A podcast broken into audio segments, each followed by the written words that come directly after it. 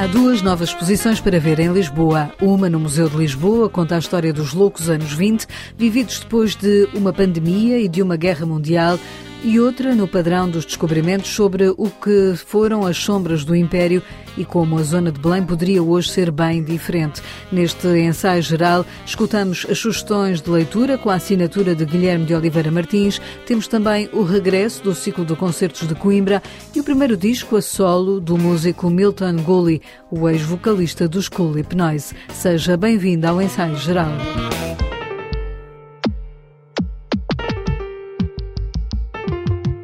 Abre ao público no padrão dos descobrimentos em Lisboa na próxima segunda-feira a exposição Sombras do Império, Belém, Projetos, Hesitações e Inércia 1941-1972. Tal como o nome indica, esta é uma exposição que pretende dar a conhecer uma sucessão de planos urbanísticos e projetos de arquitetura que foram pensados para a zona de Belém. Em torno da Praça do Império chegaram a estar previstas as construções de um palácio e de um museu. João Paulo Martins, o arquiteto que faz parte da equipa de curadores, explica o que motivou a investigação em diversos arquivos. Aquilo que nós eh, quisemos mostrar foi uma história muito pouco conhecida daquilo que se passou nos bastidores, ali na zona de Belém eh, e da Praça do Império. Sabíamos já que havia vários projetos, várias iniciativas que não tinham sido concretizadas, porque ao longo dos anos das nossas investigações íamos encontrando nos arquivos uh, desenhos, uh, pareceres, uh, ofícios relativos a esses processos. E foi essa curiosidade e essa inquietação que nos levou a propor esta exposição e a entrar, mergulhar, diria mesmo, nos arquivos uh, oficiais do Estado, arquivos privados também, para uh, tentarmos reconstituir, no fundo, aquilo que foram os passos sucessivos desta história. Tal como hoje, há projetos que ficaram pelo caminho. A zona de Belém poderia ser bem diferente, não fora a exposição do mundo português, em 1940, ter traçado uma parte do que viria a ser aquele território. De facto, a exposição de 1940, a exposição do mundo português, foi um ponto-chave para a definição daquilo que nós hoje encontramos em Belém e para a história desta zona. 1940, de facto, permite lançar pistas, digamos que amarrar uma série de iniciativas que estavam já em curso, nomeadamente fazer-se uma estrada marginal de Lisboa até ao Estoril e Cascais. Isso não, não existia e a Praça do Império, de certo modo, é uh, o impulso para que isso aconteça. Belém era um sítio afastado do centro da cidade e, portanto, mais uma vez, abrir a Avenida da Índia, essa tal marginal entre Belém e o centro, também não estava concluído e foi em 1940 que isso se fez. Toda a encosta do Restelo estava por ocupar e a Praça do Império, a exposição do mundo português, justamente veio permitir isso. Portanto, há aqui uma série de pontas, de, de, de projetos, de iniciativas que estavam lançadas e que em 1940 se uh, concretizam. A questão é que depois de 1940, depois de fechada a exposição do mundo português, era preciso perceber-se como continuar a construir e continuar a sedimentar isso que tinha sido lançado. E aí é que começam de facto a surgir as maiores dúvidas. Foi então, depois da exposição do mundo português, que surgiram as hesitações, como indica o título desta exposição, e projetos que esta mostra revela e que ficaram por concretizar. Foi muito surpreendente encontrarmos esta capacidade que houve em determinado momento, ali pelo meados dos anos 50, de repensar de uma forma tão radical, de criticar de uma forma tão enérgica aquilo que havia como herança de 1940. Ou seja, aquela Praça do Império que estava ali aparentemente para nós hoje estabilizada, estamos de novo a restaurar os jardins da Praça do Império, debateu-se muito uns supostos brasões uh, feitos em bruxo e em não sei como. Há, há, toda uma carga, uma tensão acumulada ali assim, que aquilo que não se pode mexer, não é? Parece uma herança imutável. E depois estas memórias ou estas abordagens mais incomodadas com uma certa encenação do Império dos descobrimentos. Hoje vivemos essa tensão, mas em 1955, aqueles arquitetos e aqueles decisores políticos estavam apostados em repensar de uma maneira muito radical aquilo que lá estava. É certo que não se fez grande coisa, que ficaram mergulhados nessa hesitação. Mas eles estavam apostados e tinham, por exemplo, vemos ali uma transcrição do arquiteto Raulino em que ele é bastante demolidor daquilo que tinha sido a atitude de 1940 e demolidor daquilo que eram as propostas que se apresentavam naquela altura. E, portanto, havia posições muito fortes, muito concretas, muito uh, ancoradas também na história e num conhecimento profundo dos monumentos, e tudo isso estava escondido nos nossos arquivos. Esquecidos, menosprezados, os projetos que poderiam ter feito de Belém outro sítio são agora revelados nesta exposição do Padrão dos Descobrimentos que poderá visitar de 2 de maio a 16 de outubro.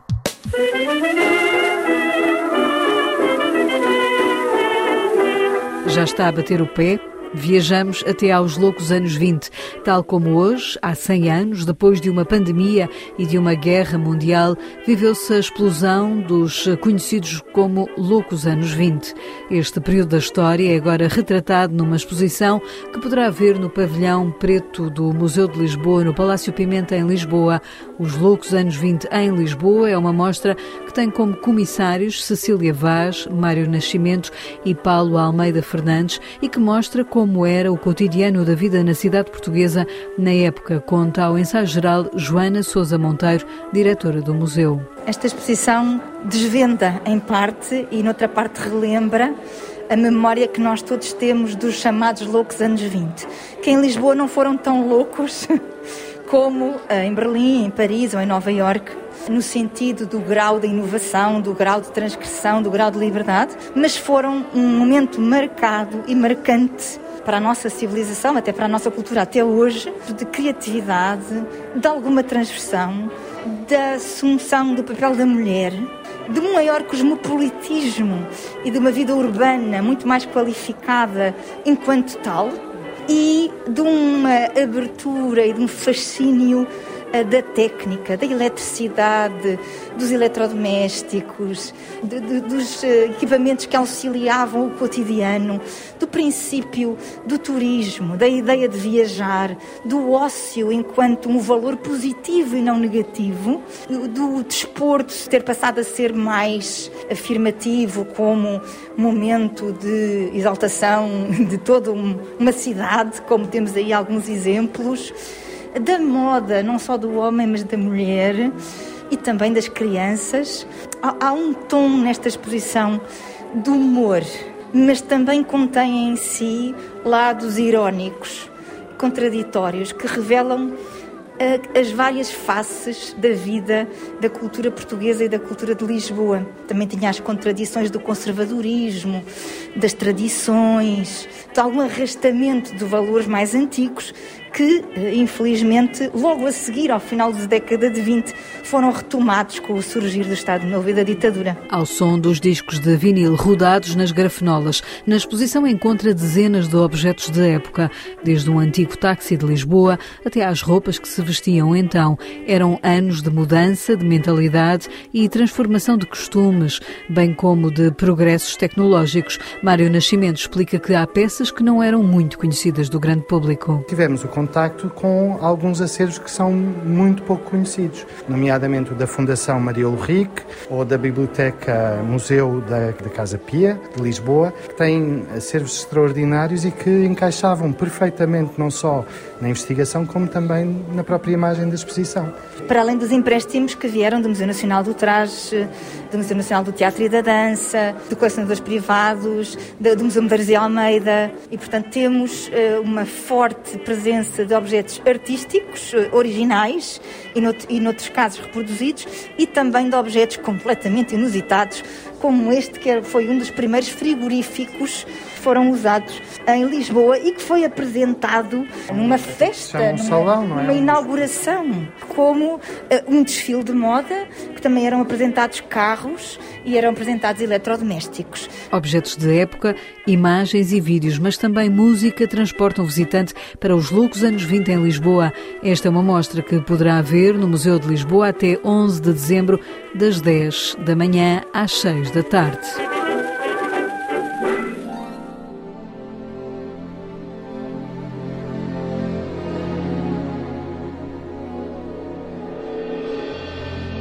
Já tem saudades de ver um concerto ao vivo? Saiba o que poderá ver e ouvir em Coimbra a partir de 5 de maio, na próxima semana. O ciclo de concertos de Coimbra regressa ao formato presencial com o tema A Cidade, a Música e o Tempo. O programa contempla concertos de grande orquestra, como indica o diretor artístico Tiago Nunes. Este ano a nossa programação eh, será de 5 a 8 de maio além de vários concertos bastante, bastante diferentes, vamos ter aqui connosco três orquestras. Uma delas sinfónica, que é a Orquestra Sinfónica do Algarve, que interpretará o segundo concerto de Rachmaninoff.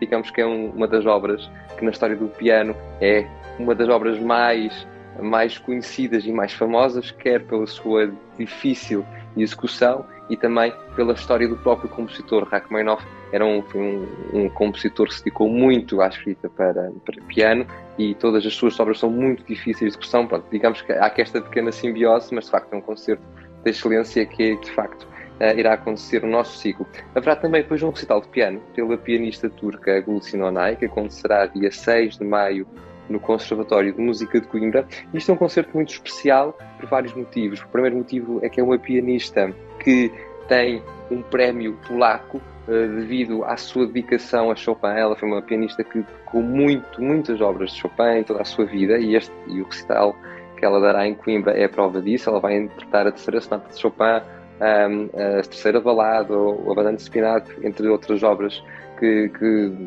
fizeram parte da, da, da, obra deste compositor. E de facto será um concerto muito promissor pela sua carreira uh, e também uh, pelo seu repertório. Depois há aqui um, o concerto de encerramento. O ciclo de concertos de Coimbra sempre teve o cuidado de também integrar os grupos da própria cidade e será um concerto bastante grande. Teremos também cerca de 200 pessoas em, em palco. Desta forma, uh, queremos também retomar o encontro com o público e também passar esta mensagem sonora, porque será um concerto com, com muitos participantes. E teremos em palco a Orquestra Sopros de Coimbra, que irá interpretar a Rapsódia de Gershwin, com o solista Vasco Dantas e também a segunda parte, depois teremos obras que fazem parte do repertório americano com coros da, da, da, cidade. Este concerto será no Convento de São Francisco, em Coimbra. Além das grandes orquestras, há também vários recitais, aqui destacados por Tiago Nunes. Vamos ter connosco o Zoran Imziriovic, que vai interpretar a última sonata de Schubert, por exemplo, que é também uma das grandes obras do repertório clássico, e, e também faço o destaque para o concerto de abertura, que teremos connosco o pianista Adriano Jordão, com o Pavel Gomsiakov, é um dos maiores violoncelistas que, que, está connosco. Ele gravou vários CDs para a gramofone, conjuntamente com a, com a nossa pianista portuguesa, a Maria João Pires. Sem dúvida um recital muito especial também pelo instrumento que ele vai utilizar, que é um, um instrumento do século XVIII, e, e, de facto deixo aqui esta curiosidade para estarem connosco e, e também serão cinco uh, concertos gratuitos, só três deles é que têm bilheteira. A sétima edição do ciclo de concertos de Coimbra vai decorrer em espaços da cidade Património Mundial da Unesco. O tempo, de facto, já é o tempo do reencontro com o público, não é? Depois da cidade porque muitos desses concertos acontecem em património da, da, Unesco. O ciclo concertos Coimbra pretende, nunca, foi, nunca teve a tradição de acontecer sempre no mesmo espaço, percorre vários espaços históricos da, da cidade e este, este ano temos aqui alguns espaços da Unesco, também queremos assinalar que Coimbra é património da, da, Unesco. E de facto a música porque estamos a interpretar e, e a programação este ano traz as grandes obras do repertório clássico, temos orquestras sinfónicas, temos solistas de excelência e, de facto, temos aqui esta, simbi esta simbiose que encerra estes três conceitos. O diretor artístico do ciclo Concertos de Coimbra, que vai decorrer de 5 a 8 de maio.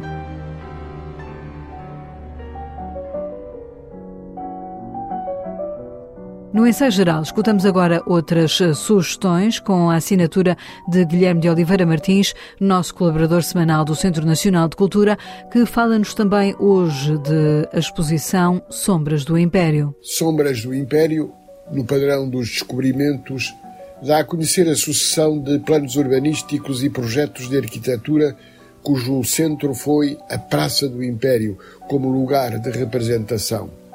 Cada projeto tem um sentido uma orientação programática. Desenhos e memórias descritivas, pareceres, ofícios, legislação, fotografias, bibliografia da época somam-se à investigação académica múltipla. As sombras do Império são ilusões e realidades. Um palácio do ultramar ou um museu como realidades que se esfumaram, cronologia de 1941 a 1972, a Praia do Restelo e o caminho longo até à Praça do Império, a exposição do mundo português, a memória de Cotinelli Telmo, uma praça para o Império todo, o Museu de Etnologia do Ultramar. Mas ao longe, como realidade crua, ouvimos um velho a gritar: Ó oh, glória de mandar! Ó oh, vem cobiça! Quando o seu autor nos deixou há poucos dias, aconselho a leitura de Fomos em Busca do Japão, da autoria de Camilo Martins Oliveira, da Verbo, com magníficas fotografias de José de Guimarães e uma memória que não podemos esquecer. As pessoas invisíveis de José Carlos Costa Barros venceu o prémio Leia 2021. É uma viagem por vários tempos da nossa história recente, desde a década de 40, narrados por eh, Xavier, uma personagem ambígua que age como se tivesse um dom ou como se precisasse de acreditar que tem esse dom entre a oralidade e o vocabulário ligado ao rigor das coisas. Os habitantes do mundo rural e a população africana das colónias são seres diáfanos, pessoas invisíveis, mas eh, realidades eh, duras. A Quetzal publica de Maria do Rosário Pedreira o meu corpo humano. Emoções, memórias, sensações evocam da cabeça aos rins e aos tornozelos, dos olhos às mãos e ao coração, a nossa vida, a nossa memória e as marcas que deixamos ao passar. A poesia de Maria do Rosário Pedreira regressa às estantes e o que nos deixa é a arquitetura do corpo humano que permite entender o segredo de cada recordação. É o meu corpo humano. Vê ouve, toca, pensa e dói. Volto porque preciso muito que me amem.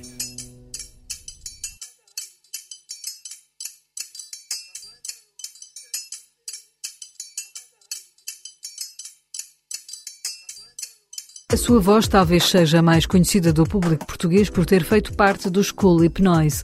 Milton Gulli lança-se agora num projeto a solo. O músico luso-moçambicano está a lançar o disco Cotidiano, um álbum que nasceu depois de um regresso a Moçambique. Quando mudei para Moçambique em 2011, comecei a compor muita coisa e apercebi-me que nenhuma das composições encaixava nos projetos que eu já tinha, nem nos Cacique 97, nem nos outros projetos, e comecei a perceber-me que havia um fio condutor entre os temas todos que era esta coisa da luta diária pela sobrevivência, as histórias do dia a dia. Então o título acabou por vir depois, sim. Um bocadinho um retrato fotográfico do dia a dia das coisas que eu vi, do povo moçambicano, acaba por ser uma espécie de crónica também. A celebrar 25 anos de carreira, Milton Gulli dá a conhecer este retrato musical cheio de impressões do que foi vendo em Moçambique. Tudo o que eu ia vendo no dia a dia em Maputo, as pessoas que todos os dias saem dos subúrbios para vir trabalhar na cidade eh, com salários muito baixos, por exemplo, que saem dos subúrbios para vir eh, ganhar apenas o dinheiro do dia a dia, o dinheiro para comer naquele próprio dia. Eh, falo um bocado também sobre a situação das crianças da rua, que há muitas em Moçambique, especialmente em Maputo falo sobre o racismo também a partir de uma história de um, de um, jogo de futebol, de racismo de futebol, também parto para falar um bocado sobre a situação do racismo em geral. Também tem um ou dois temas assim mais românticos, falam um bocado assim mais sobre amor, mas eu acho que no geral acaba por ser muito, acho que tem muito a ver com esta luta diária pela sobrevivência, não é? Das pessoas, principalmente em África, mas também eu acho que uh, algumas coisas podem ser eh, facilmente aplicáveis para a Europa e para Portugal também. Cotidiano, já disponível nas nas plataformas digitais, numa edição da britânica Tangential Records, inclui o tema que ouvimos, Cacimbo. É sobre ele que Milton Gully nos fala. Fala um bocado sobre esses invisíveis que saem todos os dias do subúrbio para ir ganhar o, o dinheiro para a refeição do dia. E em Maputo isso sente-se muito. Mulheres, crianças, homens eh, que todos os dias saem, saem das suas casas e que têm que andar em transportes sobrelotados para poder chegar ao centro da cidade e trabalham como empregados domésticos, guardas noturnos, eh, vendedores de rua. E o Cacimba acaba por ser uma homenagem a essas pessoas. Em termos de sonoridade, está um bocado dentro do estilo afroeletrónico, com um bocadinho de dancehall, dub, um bocadinho de soul também. Acho que é um bocado um mix destes, desses estilos. E é com este mix de estilos e cacimbo de Milton Gulli que fechamos o ensaio geral de hoje, que teve sonorização de José Luís Moreira. Voltamos de hoje a oito dias com novas sugestões culturais para si. Até lá, uma boa noite e um bom fim de semana.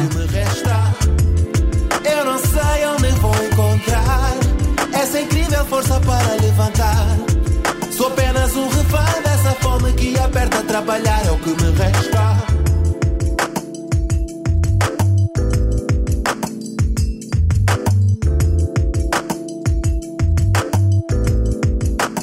Sou o corvo que guarda o teu castelo. Em noites frias estou sozinho a sonhar. Sou o jovem levado na corrente, empurrado por um novo acreditar. Sou veículo de transporte coletivo que junta almas em cabinas de suor.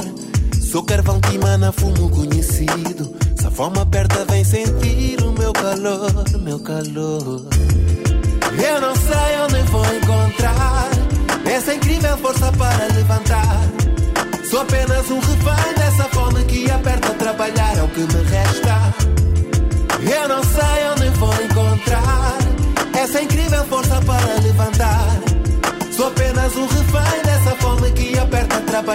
me resta. Eu não sei onde vou encontrar essa incrível força para levantar. Sou apenas um refém dessa fome que aperta a trabalhar, é o que me resta. Eu não sei onde vou encontrar essa incrível força para levantar. Sou apenas um refém dessa fome que aperta a trabalhar, é o que me resta.